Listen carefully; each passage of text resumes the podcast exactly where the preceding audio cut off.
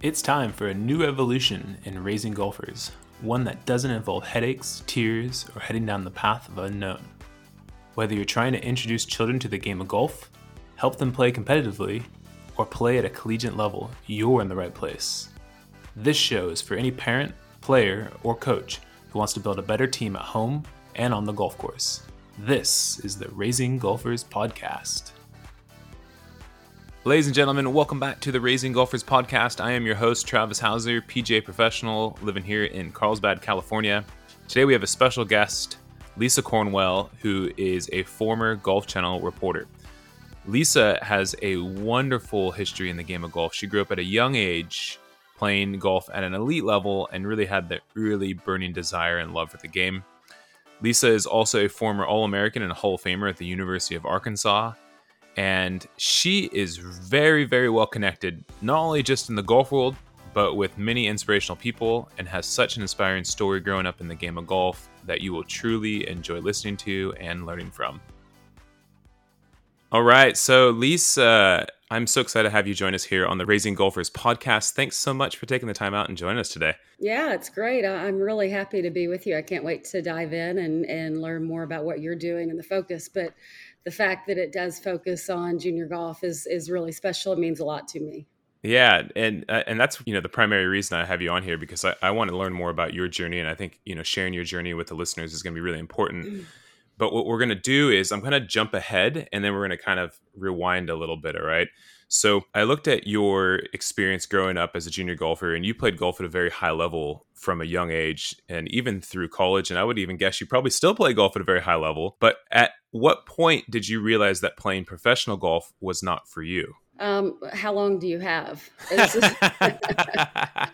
know, it's it's great because I think every everybody in in golf has their own journey, right? Right. Um, and mine was definitely all my own, and it's sort of a hard story to tell, I think, in a short amount of time. But um, I would say it's it's weird. I mean, I, it, it's kind of like I compare it to couples who they're happy one day and then the next minute they're getting a divorce. Mm.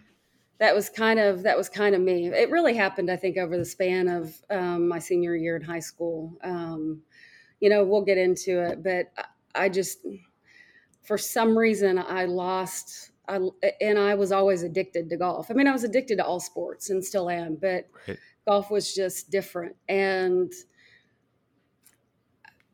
I also played basketball, but you know, to make a long story short, I really got into this whole fitness thing, and that became more of a focus for me than golf. And I have no idea because I mean, I, I loved it. I was at the, I was at the peak of, uh, I think of, you know, I say career as a junior golfer. You know, it's funny now because I cover professional golfers, and they actually do have careers. So when people like me say career, I kind of laugh about it. But, but in this essence, in this sense, that's what right. we're talking about. Um, and, you know, I went from being 16 years old and second in the country to hating the game the next year. And, you know, I, a lot of people who know my story, and I think that it's unfortunate because I took lessons from David Leadbetter um, starting when I was 15. Oh, is that right? And yeah, and a lot of people who hear my story, and you know, everybody likes to put blame on David Leadbetter, whether it's Lydia Ko or Michelle Wie or whatever, and they're like, "Oh yeah, you were victim to lead poisoning too." I'm like, that's so ridiculous. I mean, mm-hmm. I know seventy percent about golf and the golf swing because of David Leadbetter, and it had nothing to do with with me taking lessons from him. It just was where I was I think some of it was just emotionally um, some anxiety stuff that that golf can do to people, and some people can overcome it, and some people like me can't. And I mean, I walked away from the game and really had sort of a love hate relationship with it for 10 years or so. But that's in a, in a nutshell that's that's what happened. Yeah and i think that's normal. And you know the reason i'm asking this question right away at the gate is because I, I think it, it, we all get kind of caught up in this mindset, whether we're players or whether we're adults around the players, that would be parents and coaches, thinking that the only path at the end here is that you play professional golf. However, there's so many things that you can take away from the game of golf, and there's so many other options that you can go through in life, and there's so many things that you can just like so many good benefits that come out of the game that I don't know if necessarily that should be the end result for everybody in their mind. And I mean, look at your career and like what you've done and, and and I think it's just amazing. And that's why I wanted to bring that up first because you know it, it's a true story, it's a real story, and everybody has different stories why they may not choose that path. But I think listeners need to understand that it doesn't have to be the only path for your junior golfers or for yourself if you are a junior golfer listening to think that professional golf is the only way at the end, right? And um, and like I said, I think you, you're you're a very good example of that and how successful you've been. So I want to backtrack a little bit now, though, and okay. I, I think what would be interesting to hear would be how your golf journey began. So, like, how old were you when you started playing golf, and who introduced you to the game? So I remember as a you know people say what are your earliest memories honestly i think my earliest memory in life is being in our backyard. I grew up in Fayetteville, Arkansas, and being in our backyard with those little plastic golf clubs. I think they still make them today. Like the heads are huge and you can hit it both ways, whatever. Cool. It's interesting because I'm left handed and I'm right footed. And my parents, I mean, my dad played a little bit of golf. My mom didn't play golf at all. And they didn't care, you know, they just let me go out there and swing as hard as I could and see what happened. But I always swung it right handed. Hmm. Interesting. And so I remember that, and then I remember as a as a kid. I mean, I was fortunate that my parents were members at a a local club there in Fayetteville, in my hometown, small club, but had a really good junior golf program, which is how you and I connected through Dave Malone, who was the head PGA professional then, and Dave really just instilled this great um, junior golf, uh, not just not just the program, but he cared about it, and it was kind of he took us in he was a father figure and i think that he saw early on that i was that i was you know kind of had a knack for it. And i just fell in love with it. Uh, i mean it's like so many of us do. We we just sort of get addicted to the game and my parents had and i still have have them here these little clubs made for me i have a persimmon headed. It's probably like a nine wood and an old Gary Player Black Knight putter that's like this long. That's cool. And I remember going. My sister also played junior golf. She's four years older than me, but she was actually in the program, like playing competitively. I would just go out there and bug them all at the age of five. and I convinced my dad to let me tag along with her at a golf tournament that she was playing about an hour away. And he dropped her off because he was going to do some work. And um, the lady who was running the tournament said, I'll watch her. She's okay. You know, she can ride around with me. Well, long story short, I convinced that woman somehow to let me play. I mean, I don't remember it.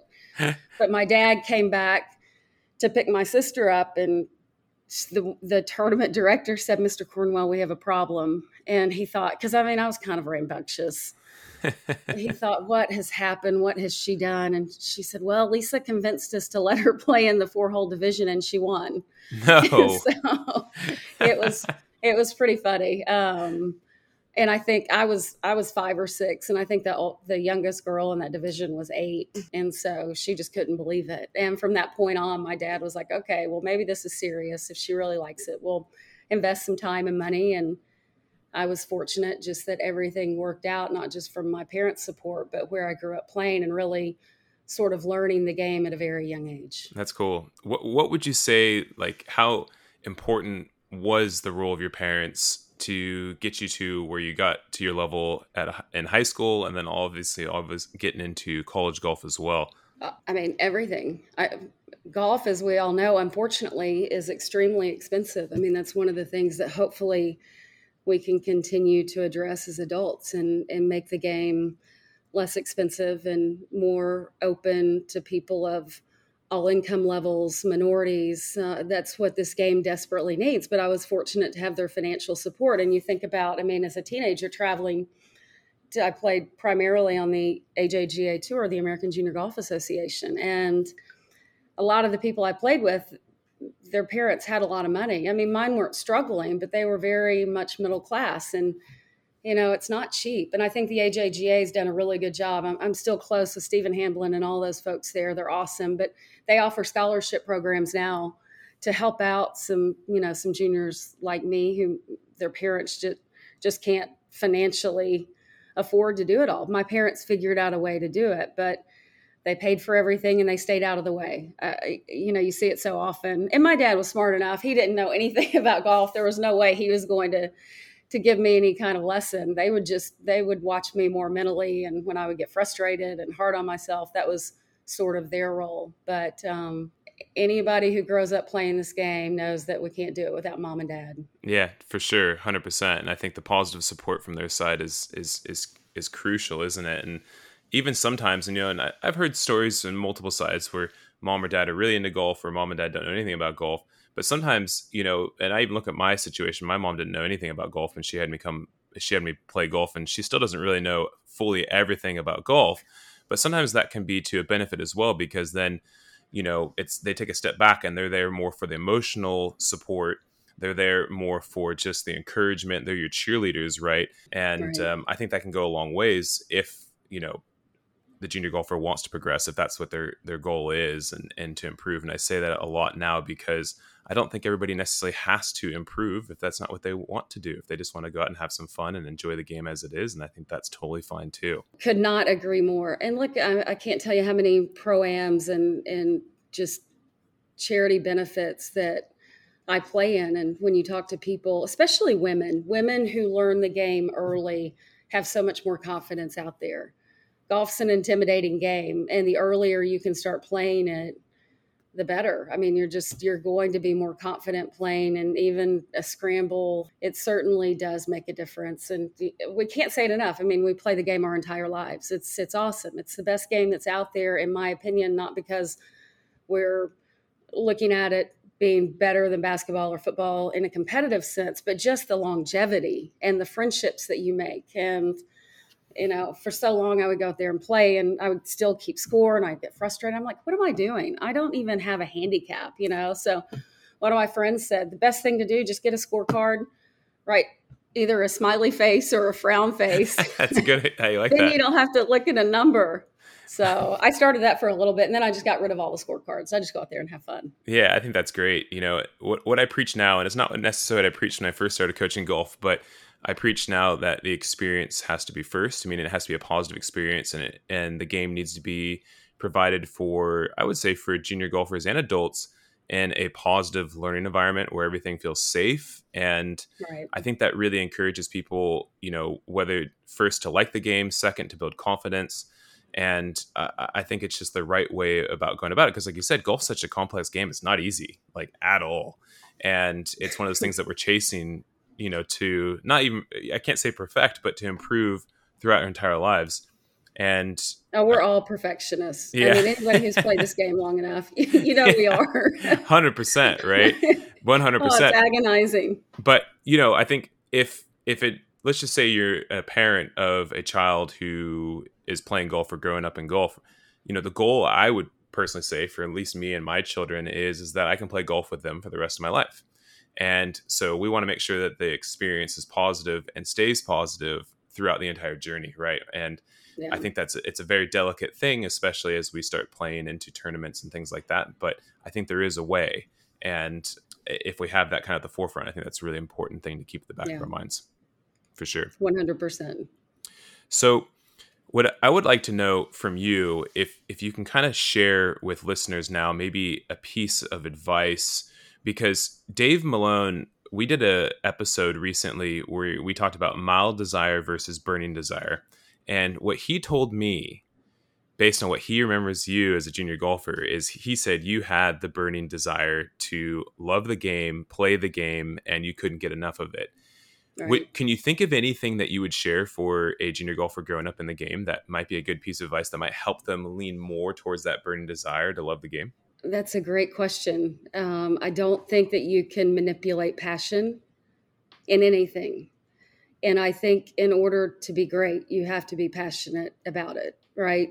Anything. It doesn't matter. If you want to be a great reader, you're going to have to be passionate about it and read all the time. And I just had it in me. It was just that competitive drive. And look, I mean, not only did I have Dave and a, and a great foundation, but I grew up with a lot of, honestly, I, I only played golf with guys. It wasn't because I was against playing golf with women, but not as many women played. And I was a young kid, and the women weren't really into playing golf with me. But these guys, these younger guys who were really competitive, um, sort of instilled that uh, in me, that competitive that I already had, but it just helped it blossom.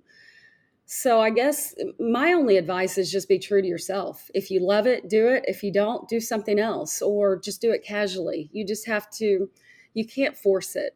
And my nephew is a really good example. My nephew is a good overall athlete, but I mean, I hope he doesn't hear this, and I don't mean this in a bad way, never really excelled at anything. And there's nothing wrong with that. He's a heck of a lot smarter than me. I mean, his grades, he'll probably go on and make a lot more money and be more successful than me, and that's that's wonderful.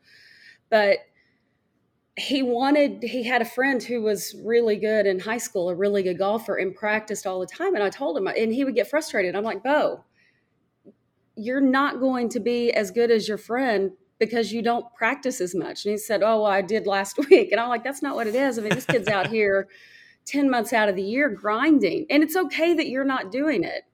It's just because you don't want to. You don't have that desire. There's nothing wrong with that. There are other things that interest you schoolwork, reading, um, your friends. So I don't know. I you, I've always said that you just you can't manipulate it, and you just I think that that's the biggest responsibility for parents is to recognize that. And if your kid has it, great. If he or she doesn't have it in golf, they'll have it in something else. So, but yes, Dave's right. I did. I, I had the burning desire, and I had all the elements just put in place, not just because of that competitive drive within me, but the people who I was around. And that sort of, I think, helped foster it and build it. And that's why I was successful because I just had this passion and this drive to be good. And look, it's hard work, right? So you work hard at something, you're going to be good at it. You may not be the best, but hard work always, always pays off in some way. Totally agree. Everything you said, totally agree. And uh, what what I like about what Dave kind of coined there between because a lot of times as a coach, I'll hear from parents and they'll say, well, you know, he or she likes golf, right? Or he or she mm-hmm. enjoys golf. But I think there's a big difference between that and desire because, you know, you can see a child get upset maybe if they lose a game or fall short in, let's just say, like a small local tournament or whatever. But there's a lot of children similar to like your nephew where maybe they of course they want to win they don't want to lose but their desire is right. not strong enough to go out and actually practice so there's kind mm-hmm. of like this there's it's an interesting balance between like like and desire and i think there's actually a big difference and the desire side Massive. if you're really burning it's like you said you're putting in the hard work at least you're going out to practice you're playing like you're immersed into the sport even more deeply than you know the others that just say they like it and so i, I think the what you summed up there is is really, really good for listeners to hear. And I would recommend anybody going back and listen to that again. Look, I told my nephew, and I tried to make the example. I said, "There's a big difference." I mean, obviously, you know, he would always say, "Lisa, you you were great when you were my age," and I said, "Yeah, Bo, but." You're on Saturday night, there's nothing wrong with this, or Saturday afternoon, you're going to the mall with your friends or watching a movie. I said, Do you know what I was doing even after I got up early and played golf and practiced all day? I would go home literally and watch Bobby Jones VHS tapes, if I'm kind of aging myself. But that was all that I did. I mean, I read right. the Ben Hogan book when I was 12, right. and I bet I've read it 30 times. I mean, it was just nobody had to tell me to do it. Nobody had to say, "Hey, Lisa, go take a lesson from Dave," or "Lisa, go watch the Bobby Jones videotape," or "Lisa." No, I was saying. I, I was saying no to my friends. I hate to say it, but I barely had friends outside of sports. I just wasn't interested in it. They weren't going to help me get better. so it was, yeah, it's just a difference. And you're exactly right. You you cannot create it. It just has to be there. It's nothing will ever. Uh, people say all the time, "Oh, you had this God given talent." No, I, I don't think God just passes out golf talent to you and basketball. No, as I much had, as we wanted him to. No, I had maybe he gave me the desire, but it's the work that gets you there, right? Right. It's it's the work that gets you anywhere you want to go. Hard work always beats out raw talent every single day. You think Tiger Woods would have been Tiger Woods without working hard? Tiger Woods isn't the best golfer of all time, arguably. He is, in my opinion, because he was just possessed with this natural ability. I mean, I grew up playing golf with Tiger. He worked harder than anybody. I learned how to practice from Tiger and from his dad. And let me tell you, as, as great as I thought that I was in terms of practicing, I, it wasn't even close. That's crazy. That's that's why he's the greatest ever because he prepared better than anybody. That's crazy. You know, that actually brings me to my next question. You worked at the Golf Channel for a while, and I, w- I would like you to actually just kind of maybe share who was your favorite person to meet or interview while you were working at the Golf Channel, and maybe share some kind of story because you got to meet, you know, the greatest of the game. And, you know, for listeners to hear directly from you, maybe somebody who you really enjoyed seeing, maybe it was time and time again, or any short story, I think we would appreciate hearing that. I think it'd be great. Wow, that's a tough one, and I get asked that a lot. Um, I, th- I think my my favorite response, or what I'm proud to say when I get asked that, is that I never had a bad experience. There were so many players who thoroughly impressed me, men and women. And I think that the longer in any sport, anything that you do, right, you have to build this respect with people. And especially in that kind of environment when sometimes you're asking hard questions or you're asking questions maybe that they don't want to answer the more that they get to know you the more that they respect you the more that they will open up to you. And i think that the longer once i was at golf channel and sort of established myself not as this great tv personality because uh, you know there are a lot of people i think who are gifted at tv that wasn't my gift. My gift especially once i got to golf channel was just that i know the game so well. Hmm. and i think that once they realize that I'm a golfer, that that I get it, um, that I'm there to do a job, but but really want to ask it in in a way that makes makes them want to talk about it, talk about the game, and not just ask them a question. Hey, how how'd you play today? I mean, that's just the biggest softball question in the world. But if I actually go out there and watch Jordan Spieth, and I know at Torrey Pines that he yanked one left at six hit a great trouble shot out and made an incredible par saving putt. And I actually asked him about that. Players really respond and respect you for it. Mm. And so I, you know, I say that story like a Jordan Spieth, absolutely phenomenal. I, I, adore that guy, Rory McIlroy, adore him. Of course, Tiger and I've had a long time friendship, so we would joke off camera. And, um, but Tiger's great. And then on, you know, on the on the women's side, I mean, I could talk all day. They're all phenomenal. I still I still get text messages and calls. I mean, when when my time at Golf Channel ended, one of the first two people to reach out to me was Nancy Lopez, who I idolized growing up, and Lexi Thompson, who I didn't even know Lexi had my number. So you know you That's it just cool. goes to show that you build these relationships with with people and with players and with caddies i mean i i, I have so many great friends who are caddies and instructors and i could sit here and, and talk for days how much i appreciate them and respect them and admire them and I, I, the list is a mile long i guess to answer your question there are so many great personalities and people out there that's cool. Yeah. I mean, do you ever like sit back and like when you're drinking a cup of coffee or something like that and just like reflecting like, geez, like my network of people is with some of the greatest players in the game. And like, and just think how cool that is because, you know, hearing you just share that just summary of your experience with the Golf Channel to me, I'm just thinking, geez, like that is awesome. I do. I guess it's, um, but then you also realize that they're they're just people too. I mean, and it's not just golfers. I mean, so many people love this game other athletes entertainers that some of the people that i've been able to develop friendships with still sort of amazes me i'm thinking why do they want to talk to me but they just love golf you know right. it doesn't have anything to do but anybody who's sort of connected to the game there's so many people who who love this game and i've been fortunate enough to be around it and around them and like they inspire me anybody who's successful is an inspiration and i watch them whether it's Terry Duffy, who's the CEO of CME Group. I mean, he's he's become a mentor and a great friend, and uh, you know, I can't tell you how grateful I am to his friend for his friendship. So it's not just these superstar athletes or entertainers, but people in the business world who are a heck of a lot smarter than me and can help guide me if I have something going on and reach out to them. So it's just it's it's been incredible in that regard. That's cool. Now to connect those dots, you know, from you growing up in the game of golf to your professional career, whether it's through the golf channel, where you're at now, if you look back, can you think of what within golf shaped your personality to then be able to get into some of these roles that you've had? Oh, I, just the competitive spirit. I don't think that I would have gotten into TV. I was actually late getting to television because after I knew that I wasn't going to play professionally, I was absolutely lost. I had no idea what I wanted to do because all I all I did was play golf. That was everything in my life was shaped up to play professional golf, and right. then all of a sudden it went away. And it was hard. It was a hard point in my life, but I got through college. I got a pre law degree thought I wanted to go to law school. And then right before taking the LSAT, I was just like, I don't want to do this. What am I doing? And so I tried sales because my dad and my sister were in it. I managed a restaurant. like I was, I was really searching for all this stuff.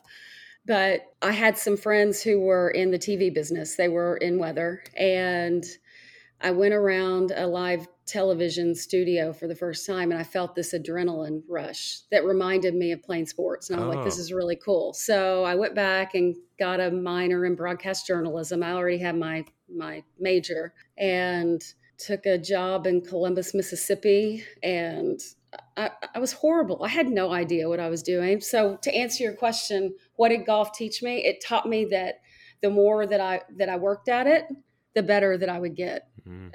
I didn't have to I didn't have to accept where I was as a beginner that I just had to put in the time and I had to be easy on myself and but still hard on myself in a way because part of that makes you better and so I just learned to have the balance and to to get coaching and to really accept that. I think that that did help, not just not just being able to watch people and figure out what they did that I liked, that was good, what I needed to improve, but actually to get that that constant um, critical feedback because that's what we do as golfers or athletes, right? You have coaches out there saying, "Nope, you're not doing this," and it doesn't bother us, but I had to have that sort of same mindset in in TV, and it, it definitely helped. I had some great coaches and mentors and people who I would watch and learn from, just like in golf. That's cool. Yeah, that's that's really cool. Yeah, I think that's uh, it's, and I like how you tied it back to like just the hard work aspect of things. You know, again, going back to that talent gift, it's not like we were born to be TV broadcasters or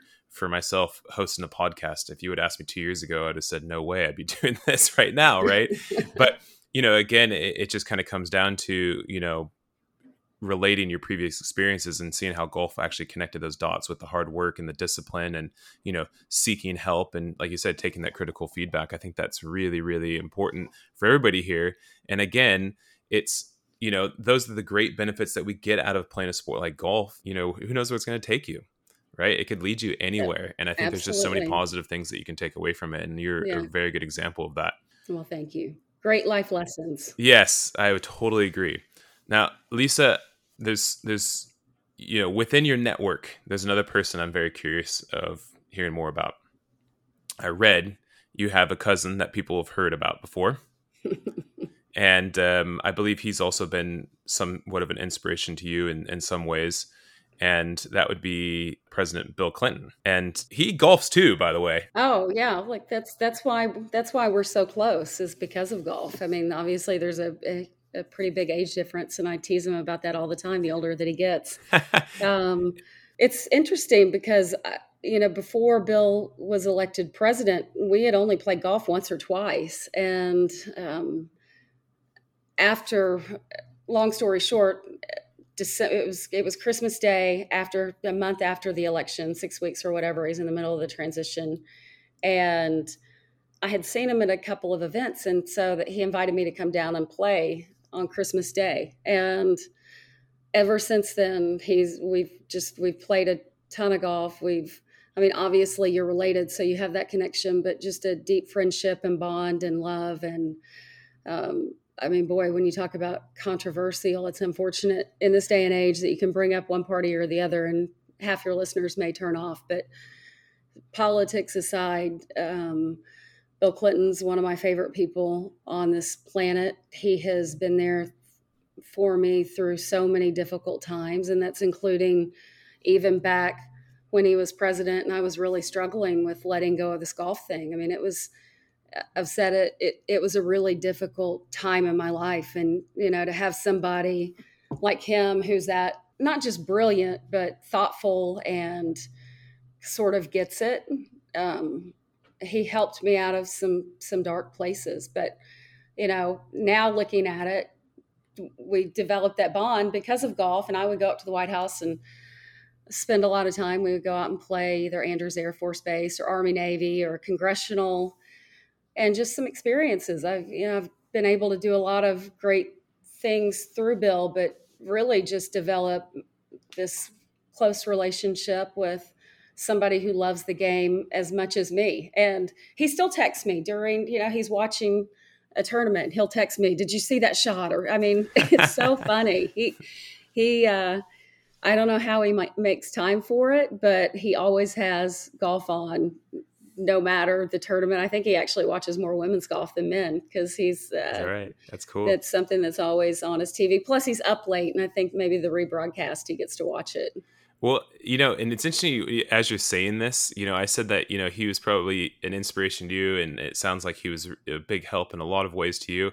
I bet you when he played golf with you, you know, let's just say rewind back to that Christmas day, and he saw you play, you were probably a huge inspiration to him right? And he's probably like, all right, I need to get my game, you know, imp- uh, I need to work on my game as well. And uh, you know, how do I keep getting better and better at this sport, right? And I'm sure he had experience in it, and I'm sure he's a good player, but I, I bet you he, he's watching you with a close eye as well, and, and he's probably taken a lot away from your golf game as well over over the years. Yeah, he he always would tell people, especially back then when we play, and I was I was good, and he would say, you know, one of these days I'm I'm going to figure this out and I'm going to beat you. Cause he would always keep score and try to, you know, do all this. I said, Bill, stop. You're not going to beat me.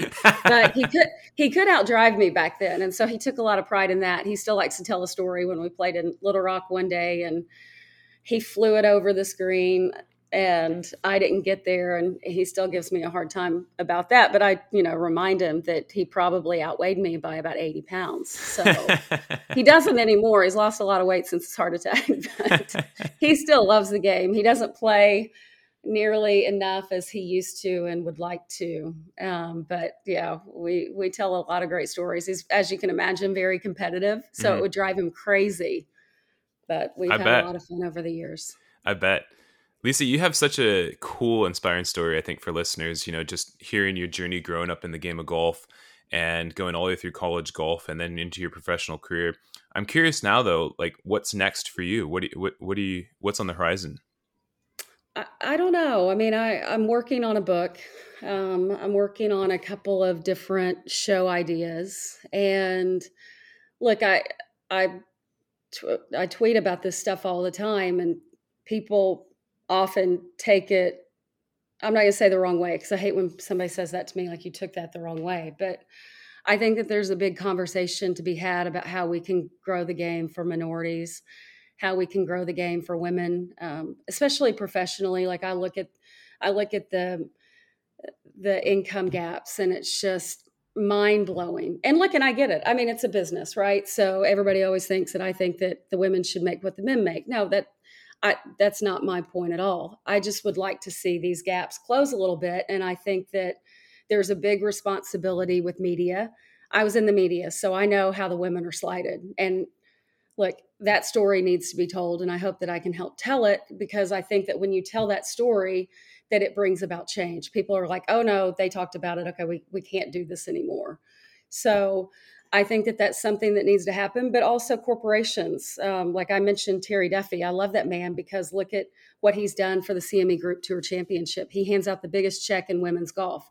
Do the ratings justify it? No, but it's like he says, this is a this is a drop in the bucket in his overall budget of what he does, and why not? Why not spend it on that and really showcase the best female golfers in the world? There's something about Lexi Thompson or Jin Young Ko or something, someone holding up a $1.5 million check that makes people react. I think that as human beings, we respond to what we see them getting, if that makes sense. Like I always said at, at Golf Channel, that we teach our viewers how to, what to think about the LPGA Tour. And so if we bury the story and we don't talk about them as much, then we teach the viewers or these young production assistants that women's golf does doesn't matter as much. And so I think that there's a, a big effort that I want to lead on that front and and also to get more corporations like CME Group to step up. I mean, Walmart hosts a tournament in Northwest Arkansas, and the overall purse is $2 million. Walmart probably spends $2 million a week on streaming services. I mean, that's nothing to, to Walmart. and I get that they can't just throw millions and millions and millions of dollars, but mm. To do some things like that instead of throwing it maybe in other causes, I know a lot of companies are doing these women's summit, women's summits, and while that's great, I think that there's a lot more good that can be done by by throwing money at these female athletes because I think that men in particular pay attention to it. And so I think that there's a lot of good work that that can be done to to close that gap. And I will say this, this is the only thing that I'll say on this note.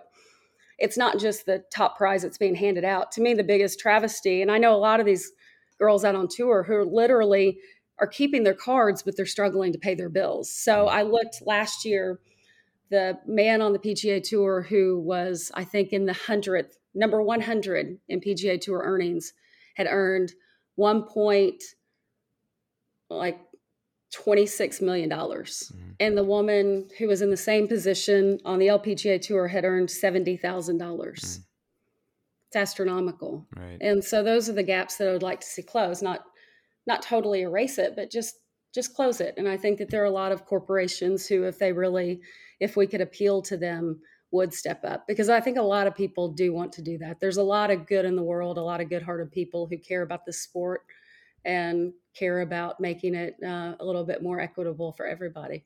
That's great. Yeah, I totally agree. Is there a place where people could find out more about what you're doing or follow you?